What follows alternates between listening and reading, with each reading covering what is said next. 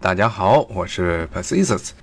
其实大家如果看前几年不经常有什么什么货币帝国呀、什么金融战争啊这一系列的书，其实可能有些人对美国的整个金融界都有一定了解的，包括了每一次的选举，这也是一个很重要的话题。金融界应不应该接受管制？在历史上，从历史上来看，美国一直到了差不多八十年代之前，对金融界其实是管制还是比较比较多的。你说金融它重不重要？肯定是非常重要，特别是像美国很多的产业，最经典的一个就像是十九世纪末的钢铁业的整合，很大程度上是当时靠着这些金融界的支持进行了自己的整合。但是呢，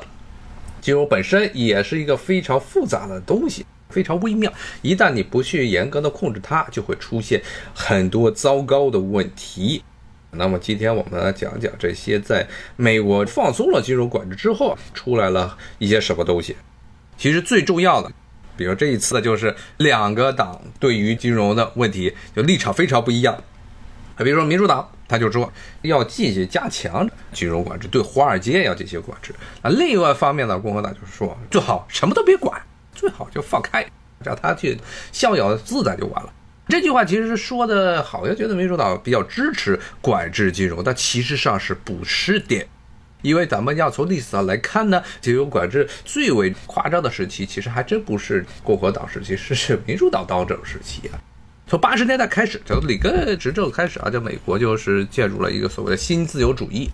这之前也跟大家讲过，政府呢逐渐从经济生活，甚至是文化社会生活中退步。让出来的空间给谁？给这些私人资本，给私人资本。那么其中一个很重要的领域，也是一直被这些大企业啊、这些财阀所诟病的，就是政府对于金融资本的管制。因为之前，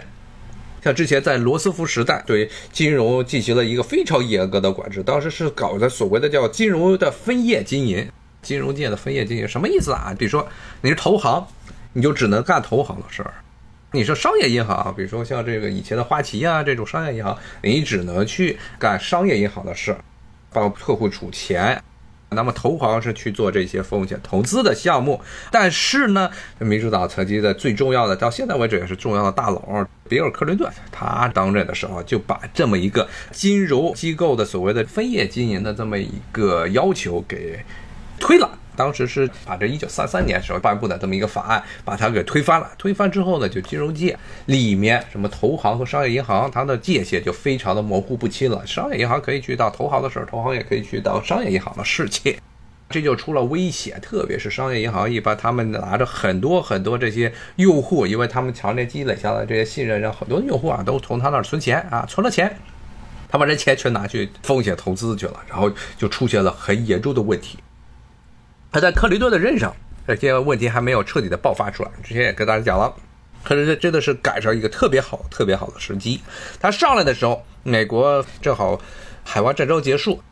一般战争结束都会有个小的经济萧条期，他上来时候正好赶上这个小的经济萧条期，然后成功的把老布什给挤掉啊！老布什当时和他拼经济，结果正好这一年。经济出问题了啊，然后克林顿很轻松的上台。虽然老布什号称是带领着美国真正打赢了自越战以来第一场主要战争的这么一个美国总统，但是呢，很不幸的是他赶上了一个小的经济萧条期。那么在这个时候呢，在这个时候呢，这不光是商业银行的证券，等会儿再给大家说了，说他这个特别是投行干了很多奇葩的事情呢，不光是什么进行所谓证券了，他是把世界上所有东西都能给你证券化。那么这个。克林顿时代颁布的金融服务法叫《金融服务法现代化法案》，基本上就把所谓的分界管理、分域管理给彻底的撤销了。那么在这个时候呢，金融界已经出现了大量的、非常非常多的创新。嗯，也知道这个美国现在产业虚化的一个很重要的原因，就在于金融业。把美国的很多精英啊，特别是理科生，全部都给弄到了华尔街，去想办法怎么样能以最低的风险能达到最高的收入，怎么样去规避各种风险，天天就在那儿去搞这些数学建模去了。特别是 MIT 很多毕业的高材生，最后全跑到华尔街去干这种事情，给人去建模，弄一个能把风险分散的最低的这么一些数学模型啊，这就造成了美国这些稍微聪明点的这些人啊，全部都跑到金融界去了。大量的吸收这些社会上的精英，特别聪明的学生，吸得太狠。你至于别的领域都没办法干啊！你这实业资本根本打不过金融资本，特别是在刚才说的1999年，其实不光是1999年，在之前就一直在不断的松动金融资本和实业资本竞争之中。到了九十年代的时候，特别是到了九十年代末的时候，金融资本已经远远的压过了实业资本，谁都不愿意在实业上投钱，特别是美国国内回报率又低，然后也没有人愿意来，聪明的学生全去干金融了，怎么办？那就别干了，那就不在美国干了。所以当时正好又赶上了互联网革命，然后呢，全球化的所谓全球化的东风啊，大量的全世界范围内的最优化配置资本。所谓配置资本，就是美国的资本要是在美国国内都是投到了回报率最高的金融领域，那么这些实业资本呢都去哪了？都去别的发展中国家了啊！这些国家呢本身这金融不是很健全，然后加上呢在这些地方只要投一点小钱就能够建一个厂子，那么在这些地方进行了全球性的全球性的所谓资源再配置啊！当然最大的受益者当然就是咱们中国了啊，因为中国跟别的发展中国家还不一样。特别是中国，其实与很多发展中国家不一样的一个主要原因，就是其实已经开始进行有一定程度的城市化，原来已经有了工业制造业的，不能说是非常好的基础，但是是有这么一个基本的架子在那儿，而且加上。教育还有，虽然中国名义上它的教育的年限比很多的发展中国家要低，但是实质上的这些工人的工种的熟练程度要比很多发展中国家，特别是那些什么 HDI 人类发展指数啊，教育方面教育中国的国家要好得多。干活起来，老板一教，这些人就能干活。但是很多发展中国家，他学了半天知识，学了一堆废物。当然，这又是题外话，咱们就不说中国在这场九十年代末开始全球化过程中受益是多少，还是回到刚才说这美国这个话题啊。那美国的这一段时间呢，就基本上是这些资本啊，全部都投入了这个回报率啊要高的啊金融行业啊。那金融行业呢，回报率高呢，它同时它又不想又不太喜欢政府来监管，当时就发明了很多奇葩的金融衍生物啊。大家如果看过之前的《货币帝国》就有了。讲的最重要的一个就是金融衍生物。金融衍生物呢，分为很多种，大部分的金融衍生物啊，都不是在台面上进行交易的，就是不受政府的直接监管。特别是在九十年代和零零年代第一个十年这个时间点里的，好多都是在所谓的是银行与银行之间自己内部进行的交易。其中最著名的一个就是所谓的掉期交易啊，掉期交易呢，按照掉期交易的原理来说，其实是两个银行，因为他们都有预期的风险，所以在预期风险之前呢，大家互相的互相交换自己的资产啊，一定的利率，去办上一个是活期的利率、浮动利率，一个是定期的利率。为什么是浮动利率和定期利率呢？它一个方面，一方是觉得定期的利率是认为自己之前的资本可能是在未来的话会陷入利率下降，所以他在这时候要跟。对方谈一个定期的，让他的这利率在未来不会掉下来。啊另一方面呢，对方呢是进行所谓的活期，活期它的一个目的也是一样，它是会预定之后会出现可能很严重的浮动利率，不能叫做活期利率啊，叫浮动利率。他认为这个利率它未来也会出现一定的风险啊，特别是受市场影响可能不大，所以他们两方面反正都是有不同的原因，所以大家共同约定要互换自己的资产。那么这个本身啊，这个所谓的掉期交易本身不是一个风险非常大的这么一个东西，但是呢，到了二十一世纪初的时候啊，这个东西就有点问题了。一开始只不过是进行所谓的这利率啊，还有包括所谓的外汇的这种掉期交易，但是后来就变成了 CDS 这个东西就比较糟糕了，这个东西叫做信用违约交换。刚才说了，所有的这些掉期交换，它的本质都是绕过所谓的政府监管，都是在银行内部自己搞的东西。政府如果不直接去监管它的话，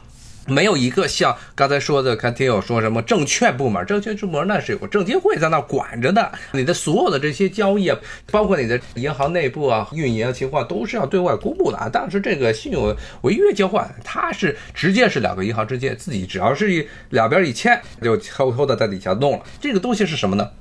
它其实就是一种赌博，其实就是两边啊有一个名义上是一种保险。但其实呢是一种赌博，他这说的是什么呢？就是说是两方，两方对赌啊，赌一种，比如说贷款，它会不会违约？比如说像次贷，次贷这个东西零八年整个金融风暴崩了的主要的原因就是次贷。次贷这个东西呢，大家如果对它不了解的话，如果了解的话，可能就非常清楚。有时如果是零八年时候关注不了解的话，稍微在这简单说一下，次贷其实就是那些说白了就是那些本来不能够拿到房贷的人。收入中下层的这些人，当时因为美国的这种普遍存在的房地产泡沫，造成了他们可以用本来他们的信用和有他们的收入是不能够进行贷款的，但是呢，银行就给他们了贷款，这种贷款的风险性非常高，很容易造成掉期。然后呢，这些掉期怎么办呢？这个时候银行呢手里拿着这些有威胁的贷款，他们就去买保险。这种保险其实就叫做信用为期交换，就这银行。跟一个保险的提供商，它其实不是真正的保险，其实并不是说投保，而是两边在赌博。一方面呢，手里有这些危险的贷款的这些银行啊就说啊，我们呃我们需要你们跟我投保，我害怕我这这些手里的这些资产有可能要违约，当时违约我们就亏大发了。那那对方说呢，说我赌你这些不会违约。那这两边怎么做呢？就是手里拿着这些有可能违约的贷款的这些银行啊，或者是各种各样的金融企业，他向对方对赌的这一家银行交保险金，不断的交保险金，一般都是交了多少年？有一个大家规定一个交十年的保险，而这十年内如果呢这没有违约啊，没有违约，交保险金这一方肯定就赔了。如果呢，正好违约了，违约之后呢，那对方接受这个保险金的那一方就必须按照市值付给交保险金的这一方大量的，相当于这保险理赔这么一个业务。但是呢，出现了一个很糟糕的事情。看这听友说，小布什时代的房地产政策有没有有效的让普通的底层人实现居者有其屋啊？他其实只是那个时代确实是银根非常轻松，非常容易借到贷款。当时这个，我记得有的时候甚至是首贷是有的时候甚至是零首付。当时美国有大量的零首付，甚至不需要有任何的自己的储蓄支持就可以贷到款，然后去买房子。零到百分之五、百分之十的这种首付都非常常见啊。那个时候是处于一个整个全美啊，到处都是这个买房子一个所谓的巨大的一个泡沫。那这泡沫支撑它的就是这种危险的次贷。那么这些危险的次贷呢？刚才说了，这就其实是本来名义上来看就是持有危险的贷款的银行一方和另外一方呢互相对赌，来互相购买保险，赌这个贷款有没有可能会掉期，有没有可能会违约。但是最后发展成最后呢，保险这东西就变成了一个证券商品了，而且是是怎么回事呢？甚至你手里。就出现了一个很典型的所谓的这些金融衍生品证券化的一个趋势，就是你手里啊，就算是没有没有这些贷款，没有掌握这些贷款的那些人，第三者他也可以向那个卖保险的、卖信用违约的啊那家银行去买这个保险，啊，就变成这样，所以最后变成一个什么结果呢？其实到了差不多这个二零零八年。零八年的时候，金融风暴爆了的时候，零七年末，零八年的时候爆了时候呢，整个这个信用违约交换市场，这个所谓的 CDS 中，百分之九十以上的这些玩家啊，手中是没有真正的有可能会违约的这些贷款的啊，只有百分之八、百分之八左右的这些玩家手中是有的，所以大家其实都是。都是在这些赌博，那些没有拿到这些贷款的人手中没有这些危险贷款的人，纯粹的是在和另外的一个释放保险方的这一方来进行赌博。像 IIG 这个公司，就是后来美国政府重金花了这个民调，记一年的民调，基本上是把这个公司拼命的挽回来的原因啊，就是这个 IIG 就是一个作为赌博中卖这种保险、卖这个 CDS 那一方，然后呢，买它的人手里都。都没有磁带，没有这个危险的磁带，都来买，都来跟他赌博，最后就造成这个磁带的危险被无限的放大。本来只有百分之八的人是有这贷款的，最后就变成了十倍于他。真正的，一旦这个违约，一旦这些房贷违约之后扩张，那是十倍的力量啊！所以，的 IIG 直接当时就崩了，受不了了。而且有些小点的玩家啊，你像什么呢？雷曼啊，什么之前的贝尔斯通，直接就自己就死了。这个就是非常荒诞的一个事情，反而是当时呢大量放贷的很多的企业没有受到太大的影响，包括高盛啊，甚至是最后自己全身而退了。而且所有的这些玩法，其实最后就纯粹的就是一个赌博。而且呢，后来美国这些民众非常不满的事情，就是从这布什政府以及到奥巴马政府时期啊，美国政府为了救这些所谓叫大而不倒啊，一直现在有个词汇叫大而不倒的这些金融企业，把大量的联邦政府的收入，这些纳税人交来的钱去救这些银行。保险公司，IIG 其实名义上是个保险公司，但是刚才说了，这些保险公司啊，什么银行，最后全部都不分家了啊。那么这 IIG 之前也是著名的丑闻嘛，他拿了所谓的政府的纾困金，说你这企业大而不倒之后，那帮企业的高管就跑到了一个太平洋上的小岛上去搞年会，搞年会的时候给这些高管们每人发了几千万美元的红利，当时直接就把这个国家的气爆了。当时好像《纽约时报》报道。然后这很多的人就起来说这怎么回事儿？A I G 最后也就这样了，谁也管不了，因为这个是从合法的手段，他把这些政府手里的钱，把民众手里的钱全部都搜刮过来，很幸运的就这么逃出了。所以呢，当时民主党奥巴马上来之后啊，整个这个舆论啊对他的压力非常大，说你政府你这是干嘛的？不仅是没有去管，在整个 CDS 违约掉期的时候呢，没有呢真正的做到去监管。不仅没有做到监管，当这帮丧心病狂的金融家在互相赌博，有一方赌输的情况下，你还把这纳税人交来的钱全部拿给他，他呢拿到这些钱之后，首先就自肥了。只要是奥巴马上来之后啊，美国的舆论界对于民主党的这压力非常大，要求他对金融有所谓的管制。所以后来啊，差不多一零年左右，我记得好像是一零年左右的时候，奥巴马他们就通过了一个新的法案。那么这个法案呢，叫多德弗兰克法案。这个法案呢，号称是自一九三三年以来，美国政府对于金融界监管最为严厉的一个法案，确实是做到了一些监管。比如说刚才说的这些什么掉期交易啊，这种互换交易啊，这种 swap 这种行为，包括 CDS 行为，都是不能够在银行自己底下内部的偷偷的去做了，都必须要通过一个平台来做。从某种意义度来说呢，是政府确实加大了对这一种赌博性质的银行交易的一种限制，但是其中最核心的一个，最核心的一个，政府只是监管，只是看着你交易，还是没有用。所以呢，当时这个法案中最核心的一个东西呢，也是包括这一次，七十七岁老头儿，呃，他的方案中也有这么一条，提到了一个很重要的东西，就是什么？整个法案最核心的其实就一条，叫沃尔克条款。这沃尔克条款讲的是什么呢？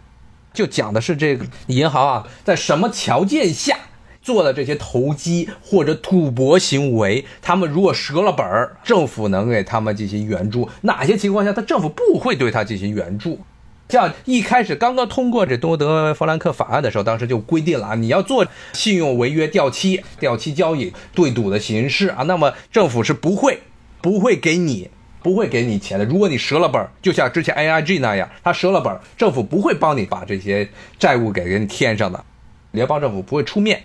这个是曾经在一段时间呢，他做这两三年的时间内啊，让金融界有所收敛。这沃尔托条款其实这是最核心的一个，因为他们之前等于说是真的是旱涝保收啊。金融界本来就是一个杠杆率非常高的这么一个行业，它的回报高，原因是因为它的风险高，风险高大家才舍得出钱。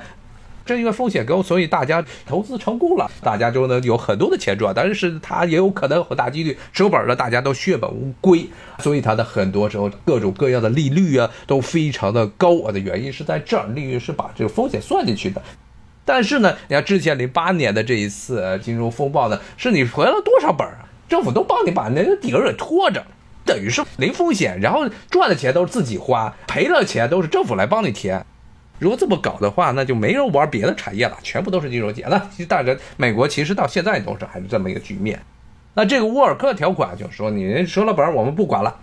爱咋着咋着，你自己破产自己破产。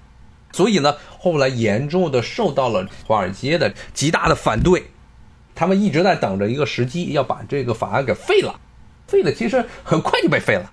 为什么呢？就是奥巴马，奥巴马这个政府啊，其实还是一个非常脆弱的政府，特别是他的国会。之前跟大家讲，从八十年代开始，民主党和共和党的这么一个在国会中的席位啊，基本上都是五五开，不可能出现一个在很长一段时间内占绝对优势的这么一个党出现。像以前，包括罗斯福时代，民主党和共和党一度达到了七三开。就罗斯福是民主党人，包括民主党国会有的是曾经一度呢，他是占了百分之七十，然后这共和党只有百分之三十，就是在整个从四十年代一直到八十年代，长期的很长一段时间内，在国会中总是有一个相对来说比较有优势的党派，而且对手党无法在短期内、中期选举或者总统大选选举时期啊，能够把优势迅速的扭转。但是呢，在八十年代时候啊，两个党在国会中的席位基本上就五五开了，顶多就是百分之四十到百分之六十的差距。像现在美国的现在的无论参议院和众议院都是这样，差不多也就差五席到十席左右。所以呢，这两方都非常的焦灼。而呢，从八十年代开始，之前好像也跟大家讲过，从八十年代开始，首先是这个共和党就不再去做一个什么忠诚的反对党了。他就经常是在任何问题上总是要跟对手来作对，比如说以前上一任建国同志上一任的选期的时候，好像这个人还老出来叫金领奇，也是共和党中著名的大佬，他是带动了所谓的要和民主党在任何的场合下怼，无论是怎么着，反正民主党说了一声，我就必须要跟你对着干。从那个时候开始，两党的这种极化就非常的明显。而这种极化明显之后带来的最直接的结果，两党首先是两党的意识形态极端化，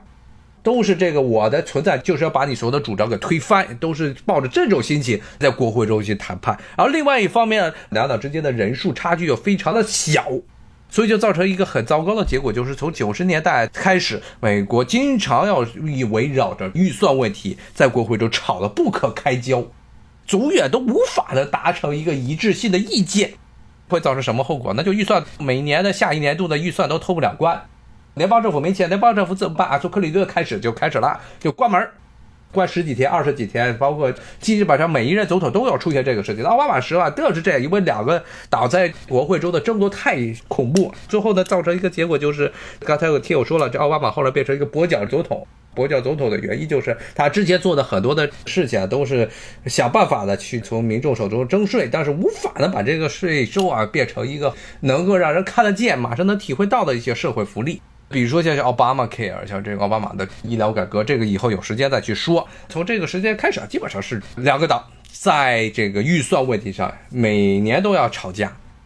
现在其实也是每年都要吵架，然后吵架最后的结果就是一直无法通过预算。每年的这个政府预算无法通过，然后政府就要关门。那么政府关门呢？在这个奥巴马时代，他为了为了能维持这个政府的关门，他就必须向对方进行妥协。